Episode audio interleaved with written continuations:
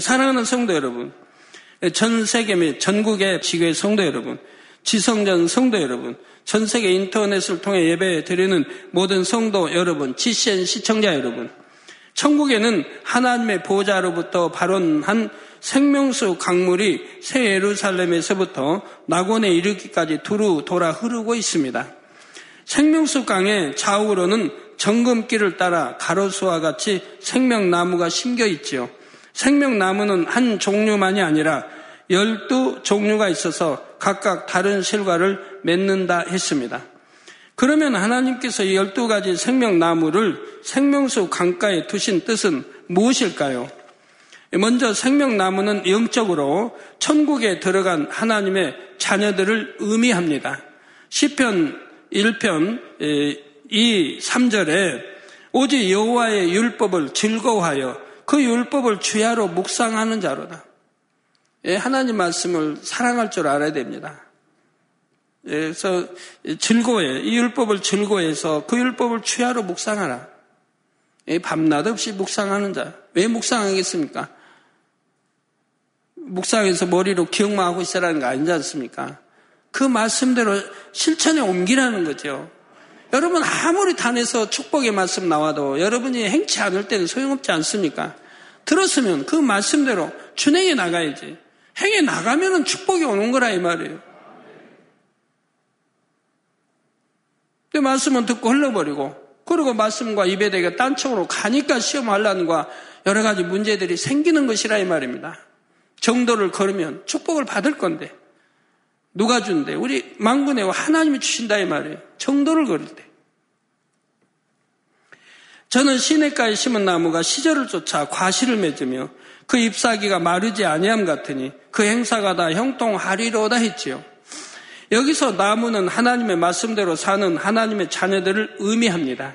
천국 생명수 강가에 심기온 생명나무도 생명수 곧 하나님의 말씀을 양식 삼아 천국에 이른 하나님의 자녀들을 상징하지요. 이 생명나무가 열두 가지 실과를 맺힌다 했는데 열두의 의미는 첫째로 만국입니다. 성경을 보면 야곱의 열두 아들로 인해 이스라엘의 열두 지파가 형성이 되었습니다. 이 이스라엘을 통해 예수님이 오셨고 만국의 하나님의 나라가 이루어지게 하셨지요. 또 만국의 복음이 전파되게 하신 것도 주님의 열두 제자를 통해서입니다. 복음을 들은 만국 백성 누구라도 예수 그리스도를 믿고 하나님의 말씀을 양식 삼으면 천국 백성이 될 수가 있지요. 바로 이런 의미로 생명수 강가에 열두 가지 생명나무를 두신 것입니다. 둘째로 열두의 의미는 빛의 수입니다. 빛이신 하나님의 말씀대로 살아서 빛의 자녀가 된 영혼들에게 하나님께서 영생을 주신다는 뜻이지요. 이러한 열두 가지 생명나무에 맺히는 형형색색의 생명 과일들은 성도들이 빛 가운데 살면서 맺은 열매들입니다. 빛의 열매, 성령의 열매, 의의 열매 등을 상징하는 것이지요. 다음으로 생명나무 잎사귀들은 망국을 소성하기 위하여 있더라 했지요. 소성이란 중한 병에서 다시 회복하는 것을 말합니다. 생명나무의 잎사귀들은 진한 녹색에 반짝반짝 윤기가 흐르며 넓고 큼직하게 생겼지요. 천국의 나뭇잎은 시간이 지난다 해도 시들거나 지지를 않습니다. 이 잎사귀들이 망국을 소성하기 위해 있다는 것은 영적으로 어떤 의미가 있을까요? 나무의 열매가 맺히기 위해서는 먼저 나무가 자라서 가지를 뻗고 잎사귀를 내며 꽃이 피는 과정이 필요합니다. 나무가 성장하기까지는 뿌리에서 양분과 물을 흡수해야 합니다. 또 성장한 나무의 열매가 맺히기 위해서는 반드시 나뭇잎이 있어야 하지요. 나뭇잎에서 빛을 받아 광합성을 해야만 영양을 공급받아 열매를 맺을 수 있기 때문입니다. 원래 망국의 모든 사람들은 죄로 인해 사망으로 갈 운명이었습니다. 잠깐 동안 육의 생명은 붙어 있으나 그 결말은 사망이니 사실은 죽은 것과 마찬가지였지요. 그러나 예수 그리스도를 믿고 하나님의 뜻대로 사는 사람은 죄의 삭은 사망이라는 율법의 저주에서 풀려날 수 있습니다. 죽어가는 처지였던 사람도 영생을 얻어 소송될 수가 있지요. 자, 그러나 예수 그리스도를 믿는다는 것이 그저 말로만 믿습니다 하는 것이 아닙니다. 하나님의 말씀대로 살아야 하지요. 성경에 보면 하나님의 말씀을 물로 비유해서 설명을 합니다. 또 하나님은 빛 자체이시며 하나님의 말씀 또한 빛이시지요. 나무가 수분을 흡수해야 살 수 있고 빛을 받아야 양분을 생산하며 열매를 맺듯이 우리도 하나님의 말씀을 먹고 마셔야 합니다. 그 성경에 기록된 말씀들을 배울 때 들어서 알고만 있는 것이 아니라 그대로 지켜 행해야 하지요. 왜 누구는 기도하면 응답 적적 받는데 나는 기도에도 응답 못 받는가? 무엇이 담일까? 담을 찾아보면 많죠. 많은 것 중에 다 있는 거죠. 내가 하나님 말씀을 열심히 듣고 행했는가? 행치 않았다. 얼마나 하나님 성케 하는 일이에요. 한 주에, 하루에 성경 한 절 읽으라는 것도, 한 절 암송하라는 것도, 그 한 장 보라는 거, 그거 뭐 힘이 들다고, 그것도 순종을 못 하는데. 그 시간 낭비하는 것도, 시간이 들어가는 것도 아니에요. 그냥 그날이라도 암송하면 되잖아요. 내일 가서 잊어버리면 그거는 그 다음 일이고, 잊어버렸다고 탓은 안 하니까. 암송 하루에 했느냐, 안 했느냐, 그 순종했느냐, 안 했느냐. 순종하면 그 축복은 여러분에게 가는 거예요. 또 잘 암송했다 해서 축복은 아니에요. 암송한 자체 순종은 축복이지만 그렇게 암송했으면 이제 그 말씀대로 내가 지켜 행했다고 하면 그건 진짜 축복인 거예요. 그러라고 암송하라는 거예요. 머리로 지식으로만 담으라는 게 아니고 그 말씀을 알았으면 이제 지키고 행해서 그 말씀을 영어로 읽으라는 거예요. 그렇게 행했다고 하면 그분은 그냥 1년 내에 엄청 축복 받아가지요. 그렇게 하라고 암송대도 있는 거지. 암송도 하는 거지. 머리로 지식으로만 담으라고 하는 거 아니에요. 또, 또 자기 주어진 사명 게을르고 별로 중하게 여기지도 않고 감당도 안 했다면 이게 다 담 아니에요? 이렇게 담을 찾자면 얼마나 많이 있습니까? 그동안 하니까 막힌 담들. 또 오랫동안 치료 못 받는 분들 한번 생각해 봐요. 부모님도 본인들도 한번 생각해 봐요. 내 마음이 어떤 마음인가? 그만큼 진리를 오래 들었는데 내가 영으로 들어갔는가? 누가 서운한 말하면 나의 마음은 어떤가? 누가 정말 오해해서 나는 그리 아니했을지라도 누가 오해해서 내가 내가 마치 한 것처럼 말하고 서운하게 나를 찌르고 한다 해도 내 마음은 참으로 평안하고 오히려 상대를 극률히 여기고 그거로 인해 내 마음이 서운하고 그런 게 아니라 그래도 사랑과 그래도 기쁨과 충만함, 감사함 잃지 않고 있는가? 그런 마음인가? 온유와 사랑과 덕으로 내가 얼만큼 들어가 있는가? 다 이런 거 다 생각해 보면 답이 나온다 이 말입니다. 만약 이번에 기대를 잔뜩 했는데 내가 응답을 못 받았다면 그때는 내 마음이 어떻겠는가? 그래도 아버지 감사합니다. 내가 아직 때가 아니 됐군요. 준비가 덜 됐군요. 아직 내가 응답받을 준비를 덜 하고 있군요. 아버지 열심히 찾아서 내가 응답받을 수 있는 그릇 되도록 열심히 또 찾을 수 있도록 도와주세요. 기도 한마디로 해도 하나님을 기쁘게 해드릴 수 있는 기도를 해야 할 텐데 그냥 낙심하고 실망하고 이런다면 그거는 전혀 준비가 안 돼 있는 그릇이라 이 말입니다. 그 근본의 문제 해결하면 응답이 온다 했는데 근본의 문제를 해결하지 못하고 있다 이 말이에요. 저 앞으로 이제 열심히 찾아서 정말 근본 문제를 꼭 해결하시기를 바래요. 그럴 때 여러분의 삶 속에서 저주가 떠나고 축복이 임하는 것입니다. 생명나무의 잎사귀가 망국을 소성케 하기 위해 있다는 것은 바로 이런 의미를 담고 있지요. 자, 성도들이 비치신 하나님의 말씀을 받아 그대로 양식 삼아 나갈 때 모든 사망과 저주에서 벗어나 생명과 축복으로 나올 수 있다는 것입니다. 이어지는 본문 3절에 보면 다시 저주가 없으며 하나님과 그 어린 양의 보좌가 그 가운데 있으리니 했습니다. 앞에서도 설명한 것처럼 모든 인류는 아담의 범죄 이후로 율법의 저주 아래서 고통받는 삶을 살아야 했습니다. 에덴 농산에서는 겪지 않았던 온갖 질병과 자연재해, 가난, 죽음, 전쟁 등 일평생 가슴 아픈 일들을 겪으며 살지요. 물론 예수 그리스도를 믿는 성도들은 율법의 저주에서 속량되었지만 이 땅에 사는 동안에는 인간 경작을 받습니다. 이미 구원을 받았다 해도 연단을 받으면서 수고하고 애쓰는 과정이 있는 것입니다. 믿는다 하면서도 하나님의 말씀대로 살지 못할 때는 질병이나 사고, 재앙을 당하기도 합니다. 때로는 부모나 조상, 우상 숭배를 심히 하거나 하나님을 대적하여 악을 많이 쌓았을 때 그 우선들까지 저주 아래 있는 경우도 있습니다. 물론 경우보다도 3, 4대 갑니다. 여러분의 부모가 심히 우상을 섬겼다.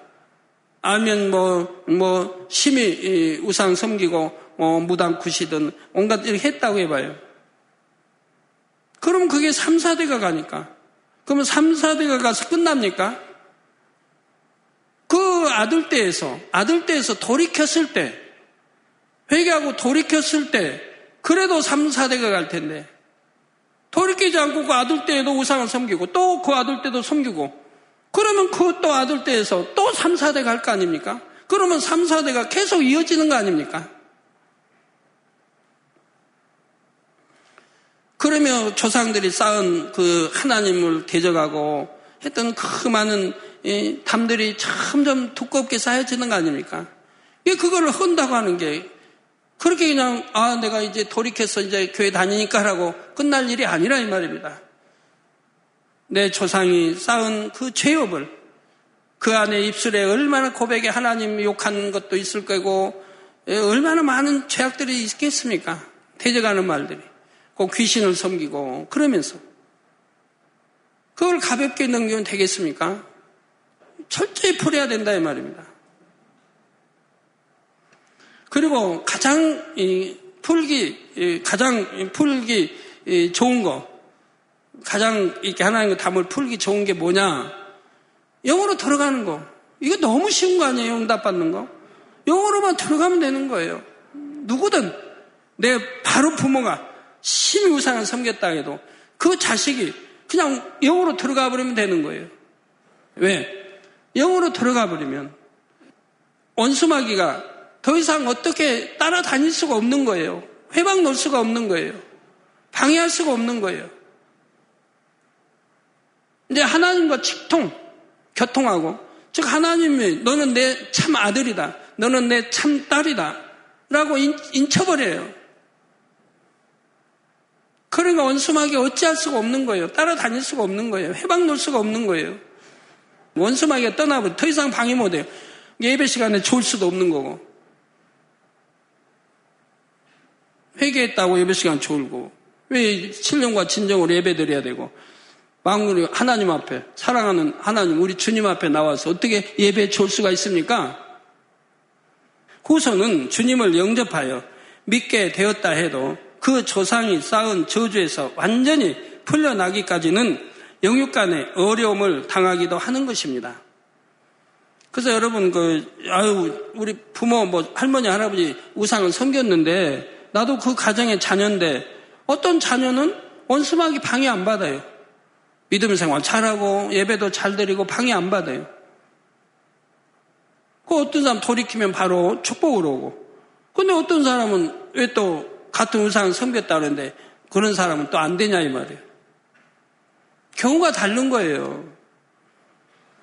우상을 섬겨도 아까 제가 말한 처음에 말한 분은 우상을 섬겼어도 우상이 뭔지도 모르고 섬기는 거예요. 전해로운 의해서. 아, 이렇게 절하면 좋다더라니까 그냥 북두치성이 절하고 북극성이 절하고 아, 물 떠놓고 이렇게 하면 자녀들에게 복이 간다는 아무것도 모르고 하는 거예요. 그게 신인지 뭔지 아무것도 몰라요. 그냥 그냥 하는 거예요. 그러니까 아무 또 의미도 모르고 좋다니까 하는 거예요, 남들이. 그렇게 하면 자녀들을 지킴받는다고 하니까. 그렇게 섬긴 사람이 있고, 어떤 사람은 하나님을 대적하며 섬긴 사람이 있는 거예요. 막 귀신에게 아니면 그런 우상에게 돈 바치고 막 하면서 절하면서 그렇게 정성들이 절하면서 그러면 입술에는 하나님을 늘 대적하게 되죠. 하나님을 대적하는 우상 앞에 그렇게 하고 있으니 얼마나 하나님을 대적해 나가는 겁니까? 그런 게 우상을 섬겼다 해도 이렇게 전혀 다르다 이 말이에요.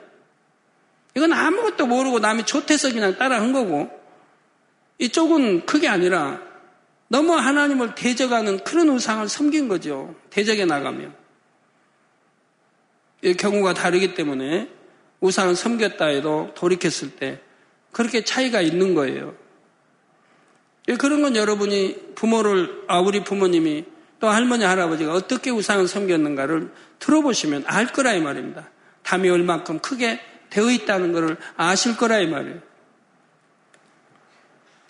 또 하나님의 말씀대로 순종해 나가는 사람도 믿음이 장성하는 과정에서는 하나님께서 허락하신 연단을 겪게 됩니다. 하나님의 나라를 위해 핍박받고 애매히 권한받는 일도 있고요. 물론 열심히 영으로 변화되어 가는 사람들은 항상 그 마음에 기쁨과 감사가 있습니다. 그럼에도 불구하고 때를 쫓아 마음의 연단이 있고 또 하나님의 나라와 영혼들을 위한 눈물과 애통은 늘 있기 마련이지요. 결국 온전한 평안과 참된 행복은 천국에 가야만 누릴 수가 있는 것입니다. 천국에서는 더 이상 어떤 저주와도 상관없이 영원한 행복과 기쁨만 누리게 됩니다. 더구나 새 예루살렘에 들어가 하나님과 어린 양의 보좌 곁에서 사는 삶은 얼마나 황홀하고 행복하겠는지요. 하나님께서는 인간 경작의 연단을 잘 통과하여 새 예루살렘에 들어온 자녀들에게 모든 아픔과 눈물을 닦아주시며 위로하십니다. 자녀를 두신 성도님들은 이런 아버지의 마음을 잘 이해하시기를 바랍니다. 예를 들어 자녀들이 싫어하는 일이라도 부모 입장에서는 억지로 시켜야 할 때가 있습니다. 그럴 때는 자녀에게 엄한 말도 하고 야단도 치지만 결국 시키는 대로 잘 순종한 자녀들을 보면 부모의 입장에서는 너무나 사랑스럽지요. 수고했다, 잘했다, 고맙다면서 자녀를 꼭 안아주기도 하고 자녀가 좋아하는 것을 사주면서 위로하기도 합니다. 또 부모가 잘못한 자녀들을 징계할 때도 자녀가 미워서 그런 것은 아닙니다. 자녀가 잘못을 회개하거나 더 이상 혼낼 필요가 없게 되면 금세 안아주고 달래주지요. 노아의 홍수 때도 그랬습니다. 노아가 애타게 심판을 경고했지만 세상 사람들은 회개하지 않았습니다. 결국 모든 인류를 심판, 심판한 홍수 속에서 오직 노아와 그 가족들만이 살아남았지요.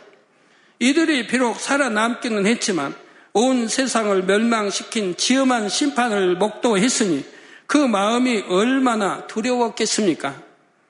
바로 가까운 곳에 함께 살았던 이웃도 친척이나 친구들도 모두 사라져 버렸지요. 온 땅을 핥히고 지나간 홍수 뒤의 세상에 자신들만 남아 있는 것을 다시 한번 확인할 때 뭐라 형언할 수 없는 심정이었을 것입니다. 이때 하나님께서는 그들을 위로하시기 위해 하늘의 무지개를 보여주십니다. 다시는 이러한 홍수의 심판이 없을 것이라고 언약하는 증표로 보여주신 것이죠. 노아와 그 가족들이 얼마나 감동이 되었겠습니까? 홍수의 심판으로 인한 두려움과 슬픔, 불안함 이런 것들이 다 사라지고 하나님의 사랑 안에서 깊은 평안을 느꼈을 것입니다. 본문에 다시 저주가 없다는 말씀을 통해서도 이러한 아버지 하나님의 자상한 마음을 느낄 수가 있습니다. 그동안 저주받은 세상에서 연단받으며 흘렸던 많은 눈물을 닦아주시며 수고했다, 고생했다, 이제는 행복만 있단다 하시는 것입니다. 성도들은 눈앞에 펼쳐진 천국의 영광을 볼 때도 이미 너무나 행복합니다. 그리고 더 이상 저주가 없음을 깨달을 때 위로와 평안이 더해지는 것입니다. 3절 후반절에는 하나님과 그 어린 양의 보좌에 대해 언급하고 있습니다.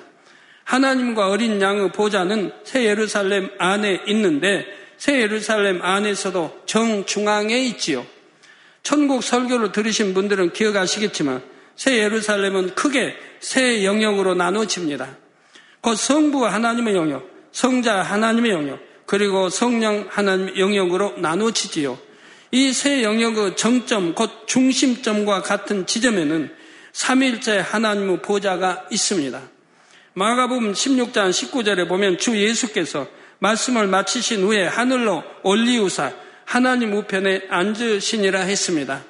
이 말씀대로 어린 양 곧 우리 주님의 보좌는 하나님 우편에 있습니다. 성령님의 보좌는 주님과 반대편, 곧 아버지 하나님의 좌편에 있고요. 3절 후반절 4절에 그의 종들이 그를 섬기며 그의 얼굴을 볼 터이요. 그의 이름도 저희 이마에 있으리라 했습니다. 여기서 그의 종들이란 이 땅에서 주의 종의 직분을 가졌던 사람들을 말하는 것이 아닙니다. 하나님 앞에서 참된 종으로서의 사명을 온전히 감당한 사람들을 말하지요. 종은 자기 의사를 주장할 수 없습니다. 주인에게 오직 순종만 하는 것이 종이지요. 빌립보서 2장 5절에서 8절에 너희 안에 이 마음을 품으라. 곧 그리스도 예수의 마음이니 그는 근본 하나님의 본체시나 하나님과 동동됨을 취할 것으로 여기지 아니하시고 오히려 자기를 비어 종의 형체를 가져 사람들과 같이 되었고 사람의 모양으로 나타나셨음에 자기를 낮추시고 죽기까지 복종하셨으니 곧 십자가의 죽으심이라 했습니다. 고린도후서 1장 19절에 우리 곧 나와 실루아노와 디모데로 말미암아 너희 가운데 전파된 하나님의 아들 예수 그리스도는 예하고 아니라 함이 되지 아니하였으니 저에게는 예만 되었느니라 했지요.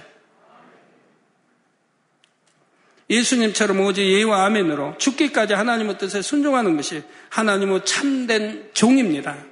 그러면 하나님의 뜻은 무엇입니까? 데살로니까 전서 4장 3절 전반절에 하나님의 뜻은 이것이니 너희의 거룩함이라 하신 대로 무엇보다 중요한 것은 성결입니다. 하나님 뜻은 거룩함 외에도 많습니다. 성경에 뭐 항상 기뻐하라 깨어기다 범사에 감사라. 이것도 예수 그리스도 안에 하나님 뜻이고 뜻이 많아요. 하나님 뜻. 그 뜻 중에 하나, 어, 예, 바로 성결. 너희의 거룩함이라. 아버지 거룩하시니 너희도 거룩하라. 내가 완전하니 하나님이 내가 완전하니 너희도 완전하라. 아버지 닮으라는 거예요. 거룩해 지라는 거예요. 성결되라는 거예요. 이것이 하나님의 뜻이라 이 말입니다. 참으로 순종하는 종, 진정한 종이라면 반드시 죄와 피 흘리기까지 싸워버림으로 성결을 이루지요. 그리고 사명 감당에 있어서도 자신의 생명을 다해 맡겨진 모든 사명을 온전히 감당합니다. 이러한 참된 종들은 당연히 새 예루살렘에 들어갈 뿐 아니라 하나님을 친밀하게 섬기며 하나님과 주님의 얼굴을 볼 수가 있습니다. 성도 여러분, 여러분도 하나님의 얼굴이 보고 싶으시지요? 그런데 하나님의 얼굴을 뵙기 위해서는 합당한 자격을 갖춰야만 합니다. 주님을 뵙기 위해서도 마찬가지지요. 죄인이 하나님을 대면하면 그 영적인 빛으로 인해 살 수가 없습니다. 죄인이 하나님을 보면 죽는다 성경에 있습니다. 그러면 죄인이 하나님 보면 죽어요. 그러면 죄인이 아닌 사람은 볼 수 있다는 얘기 아니에요? 또 성경에 신약에도 여러 군데 나와요. 누가 하나님의 아들이라 인칭 받는지. 누가 하나님의 아들인지, 누가 하나님을 배울 수 있는지. 아, 신약에도 나오고 팔복에도 나오지 않습니까? 성경에 나오는 것을 거부하거나 부인하려고 해서는 안 되죠. 왜 성령 시대인데 구약만 하나님의 사람들이 하나님과 교통했습니까? 하나님과 배웠습니까? 기도하면 하나님으로부터 친응답 받았습니까? 그런 제사장, 그런 종들이 많이 나오지 않습니까? 구약은? 그건 신약은 나오지 말란 법이 있나요? 신약, 신약도 하나님의 사람들은 하나님과 교통했지 않습니까? 계시도 받고 교통하고 음성도 듣고 아니면 환상으로 여러 가지로 역사했지 않습니까?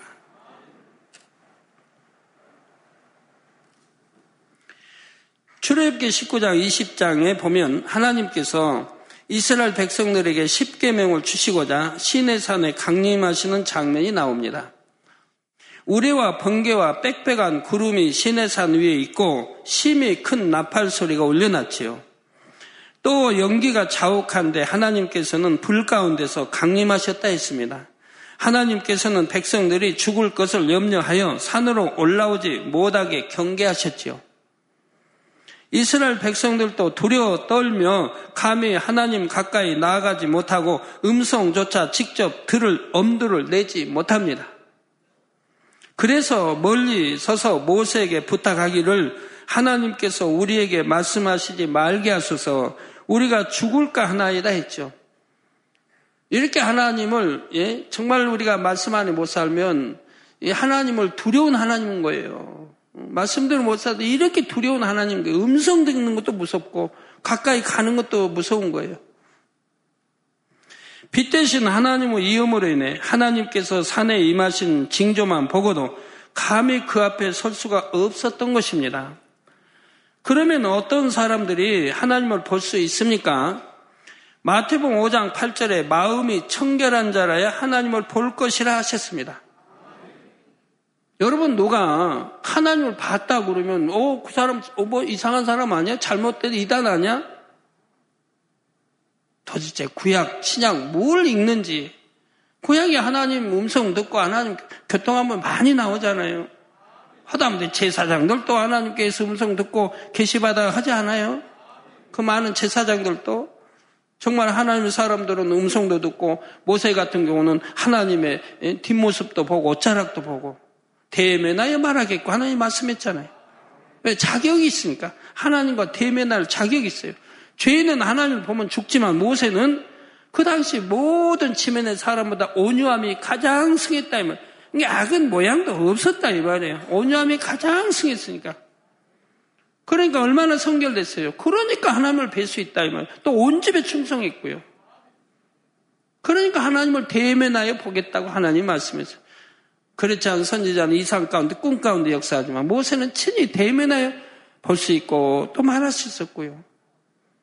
마찬가지입니다. 신약에 와서도. 마음이 청결한 자는 하나님을 볼 것이라고 했다 이 말입니다. 히브리서 12장 14절에는 모든 사람으로 더불어 모든 사람이에요. 모든 사람으로 더불어 화평함과 거룩함을 쫓으라. 이것이 없이는 아무도 주를 보지 못하리라 했죠. 주를 보지 못한다. 우리가 다 주를 본다, 여러분. 아, 천국 가면 다 주를 본다. 천만의 말씀이에요. 천국에 대해서 얼마나 설명을 많이 해주셨습니까, 하나님. 또 성경에도 나오지 않습니까? 모든 사람으로 더불어 화평함과 거룩함을 쫓으라. 하나님 명령이죠. 이것이 없이는 아무도 주를 보지 못하리라 했습니다. 그렇습니다. 이 땅에서도 천국 가서도 마찬가지입니다. 그러면 여기서 화평한 거룩함을 쫓았다는 건 뭐예요? 성결됐다는 거 아닙니까? 모든 사람과 화평함을 쫓는다면 성결된 사람 아니에요? 또 거룩함을 쫓는다. 성결된 사람 아닙니까? 악은 모양도 없는 사람이죠. 이런 사람이 하나님을 볼 수 있고 또 우리 주님을 주를 볼 수 있는 것이라 이 말입니다. 이런 사람은 바로 하나님과 교통할 수 있고 그러니까 기도하면 기도한 대로 응답이 척척 오고 물론 아직 온전히 성결을 이루지 못했다 해도 은혜 가운데 영안이 열려 하나님의 형상을 보는 경우는 있습니다. 그러나 이런 경우는 직접 하나님을 대면하여 대면에서 보는 것과는 다르지요. 하나님 편에서 그 빛을 가리워 주심으로 일시적으로 그 형상을 볼 수 있는 것입니다. 하나님께서 가리워 주시지 않은 채 사람이 그 빛을 그대로 마주하게 된다면 살 수가 없지요. 이 땅에서 성결을 이루지 못한 사람은 천국에서도 하나님의 얼굴도 주님의 얼굴도 영원히 볼 수가 없습니다. 그 품에 직접 안길 수도 없고요. 예를 들어 1천층에 들어간 사람이라면 주님이 눈앞에 계신다 해도 찬란한 영광의 빛 때문에 감히 고개를 들 수가 없지요. 또 여러분이 성결되지 못했다면 주님을 대할 때만 아니라 새 예루살렘에 들어간 성도들을 대할 때도 그들의 빛을 바로 볼 수가 없습니다. 자신이 사는 1천층보다 높은 처소에 마음대로 들어갈 수도 없고요. 다른 처소에 특별히 초청받아 들어갈 때는 거기에 맞는 의복을 빌어 입어야만 그 처소의 빛을 감당할 수가 있습니다. 그러나 새 예루살렘에 들어간 사람들은 어둠을 다 벗어버리고 빛에 속한 사람들입니다. 천국의 어느 곳이라도 다닐 수 있고 하나님도 주님도 사랑스럽게 바라볼 수가 있지요. 본문 4절 후반절에 보니 그의 이름이 저희 이마에 있다 했습니다. 계시록 3장 12절에 빌라델비아 교회에 대한 축복의 말씀에도 이와 비슷한 내용이 나옵니다. 이기는 자는 내 하나님 성전의 기둥이 되게 하리니 그가 결코 다시 나가지 아니하리라. 내가 하나님의 이름과 하나님의 성, 곧 하늘에서 내 하나님께로부터 내려오는 새 예루살렘의 이름과 나의 새 이름을 그의 위에 기록하리라 하여 모든 영적인 싸움에서 이기는 성도들에게 새 예루살렘의 이름과 어린 양이신 주님의 새 이름을 기록한다 했지요. 그런데 이 새 이름은 우리가 알고 있는 이름, 예수 그리스도가 아닙니다. 주님은 물론 우리 모두도 천국에 가면 지금 쓰는 이름이 아니라 새 이름을 받게 되지요. 아마 그렇지 않는다면 우스울 거예요. 같이 살면서 저 예를 들어 어, 미국 분들 얼마나 이름이 길어요. 근데 어느 나라 보면요 또 나라마다 다른데 이름이 너무 긴 그런 이름들이 있어요. 우리나라는 외자도 있고 아니면 이름은 두자, 두, 이제 두. 네. 근데 뭐 열, 열 자가 넘는 그런 이름을 가진 나라 참 많이 있어요. 참 불편하겠죠? 하나님이 공평하게 새 이름을 주셔야지.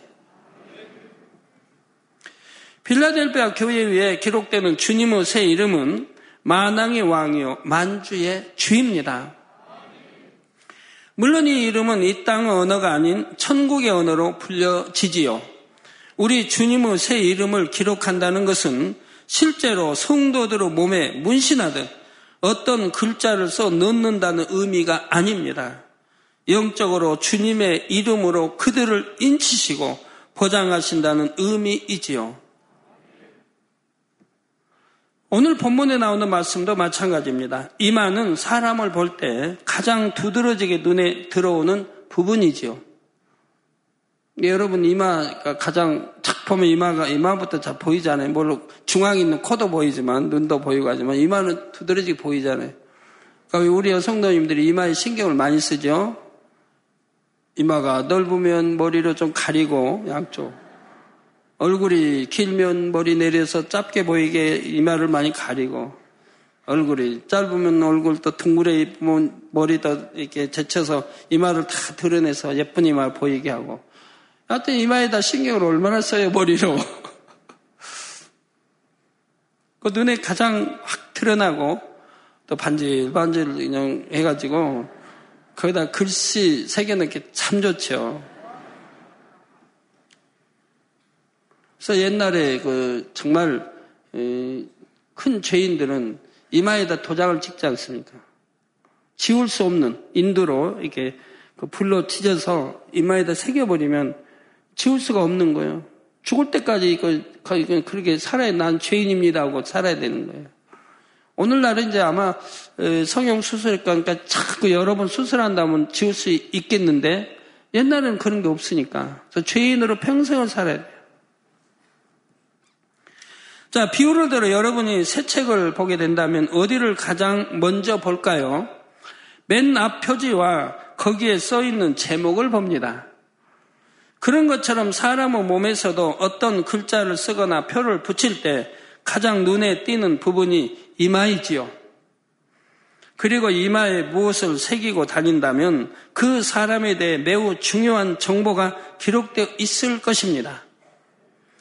이렇게 중요한 위치에 하나님의 이름이 있다면 사람들이 볼 때 쉽게 눈에 뜨이며 그의 영광을 알 수가 있지요.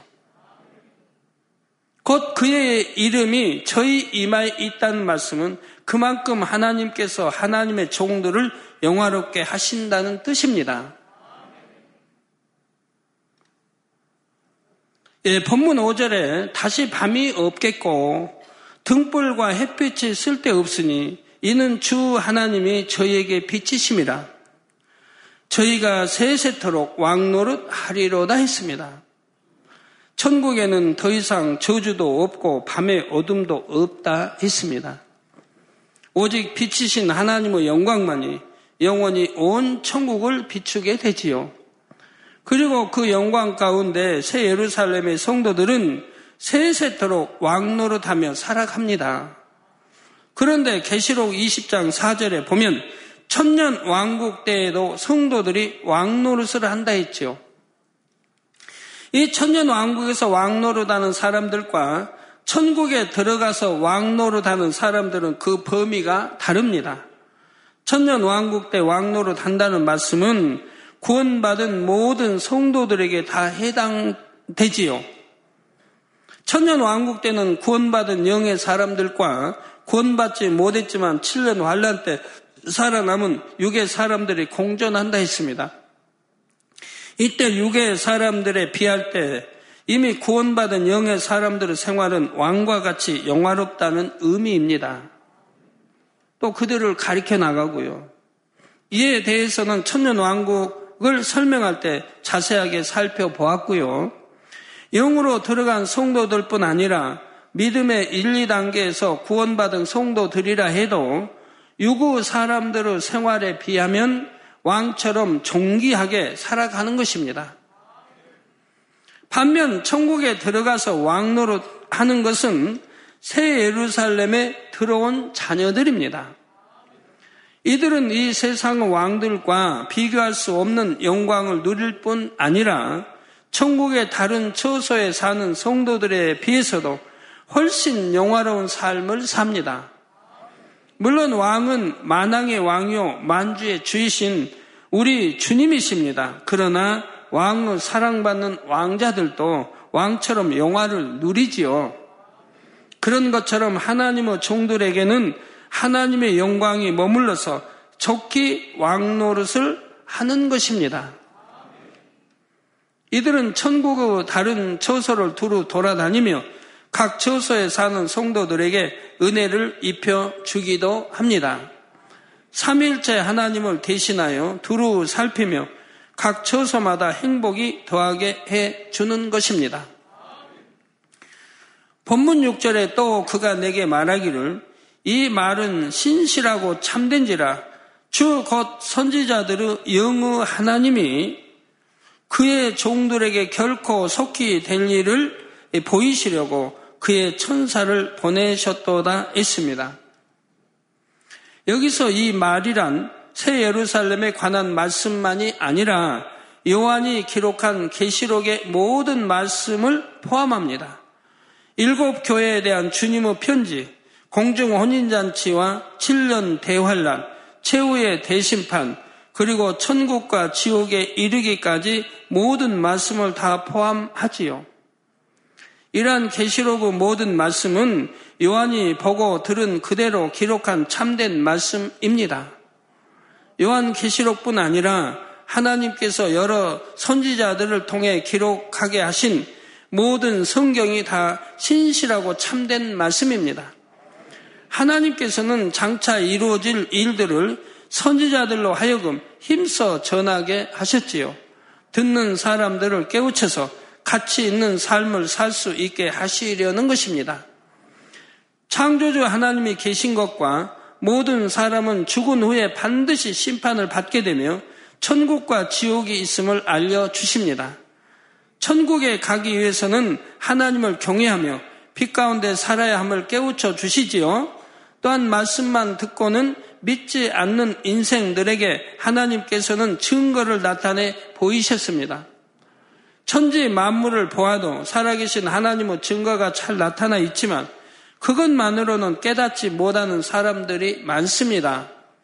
그래서 하나님께서는 권능을 베푸셔서 사람으로서는 도무지 할 수 없는 일들을 나타내 보이시지요. 이런 일들을 통해서라도 하나님을 믿고 말씀대로 가치 있는 삶을 살게 하시는 것입니다.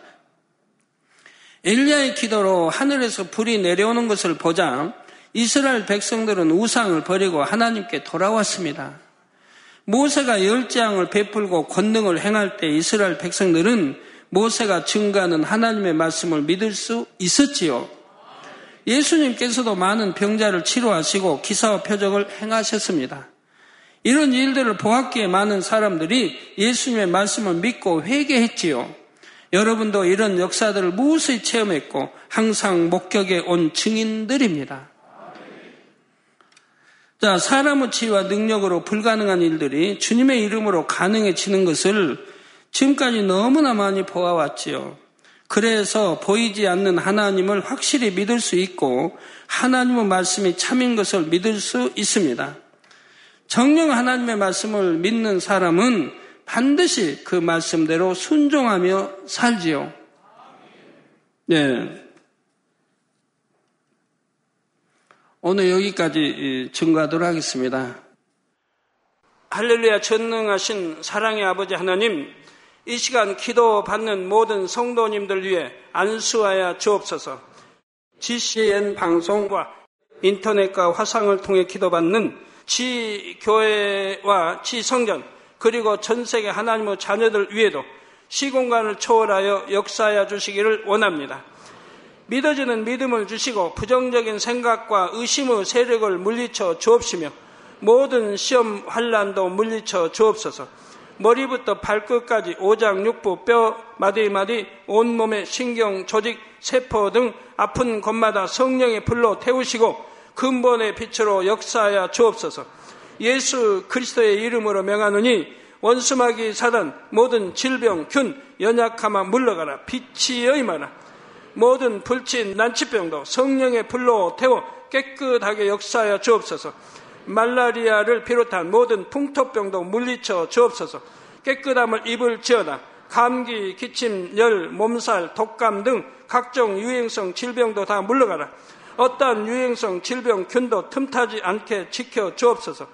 위암, 폐암, 간암, 유방암, 자궁암, 대장암, 피부암 등 각종 암과 에이즈, 백혈병, 뇌졸중, 고혈압, 저혈압, 심장병, 폐병, 위장병, 당뇨, 부인병, 피부병, 갑상선, 질환과 모든 염증도 깨끗게 하여 주옵소서.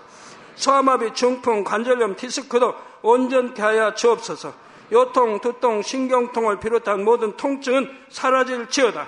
간질, 자폐증, 우울증, 조울증, 노이로제 등 모든 정신 질환도 물러가라. 모든 마비된 것도 풀어지고 일어나 걷고 뛸지어다. 눈도 잘 보이게 하옵시고 귀도 잘 들리게 하여 주옵소서. 소경은 눈을 뜨고 기머거리는 들으며 벙어리는 말할지어다. 각종 사고 후유증도 깨끗게 하시고 부러진 뼈도 붙여 주옵소서. 화상 입은 것도 온전케 하옵소서. 화기야 물러가라. 열도 물러가라. 아버지 흉터도 나지 않게 역사해 주시기를 원합니다. 마약을 비롯하여 각종 약물과 독극물 중독도 깨끗함을 입을 지어다. 죽은 신경과 세포가 살아나며 죽은 자도 살아나게 하여 주옵소서. 잉태의 축복도 주시기를 원합니다. 잉태 축복을 받으라 예수 그리스도의 이름으로 명하느니 원수막이 사단아 하늘 공중 곳에 잡은 악의 영들아 물러가라. 그의 사자들도 물러갈지니라. 이 땅의 악한 영, 더러운 영, 거짓되고 간사한 영, 이간질하고 미혹하는 모든 어둠들은 물러가라. 모든 흉악의 결박을 풀고 어둠아 물러가라. 빛이 여 임하라. 아버지 하나님 부르짖어 기도할 수 있는 능력을 주시고 죄를 버리고 성결될 수 있는 능력을 주옵소서. 영혼이 잘됨 같이 범사에 잘되게 하시고 가정의 복음화도 이루어 주시기를 원합니다. 한 주간도 모든 사고와 재앙으로부터 지켜주시고 불통이 없는 형통한 삶을 살 수 있도록 축복해 주옵소서. 성령의 불담으로 천군 천사와 주님의 불꽃 같은 눈동자로 모든 하나님의 자녀들과 가정, 일터, 사업터를 지켜주시기를 원합니다. 학생들에게 지와 명철을 더하시고 공부도 할 수 있는 뜨거운 마음과 열정도 더하여 주옵소서. 마음과 생각을 세상에 빼앗기지 않도록 지키시고 하나님을 뜨겁게 사랑하는 학생들로 축복하여 주옵소서. 하나님의 자녀들이 먹으나 마시나 입으나 무엇을 하든지 하나님 앞에 영광 돌리는 삶이 되게 축복하여 주시기를 원합니다. 나는 하나님을 만났노라 체험했노라 응답 받았노라 축복 받았노라 간증하는 입술이 되게 역사하여 주옵소서. 아버지 하나님 감사합니다. 홀로 영광 받으옵소서. 우리 주 예수 그리스도의 이름으로 기도하옵나이다. 아멘.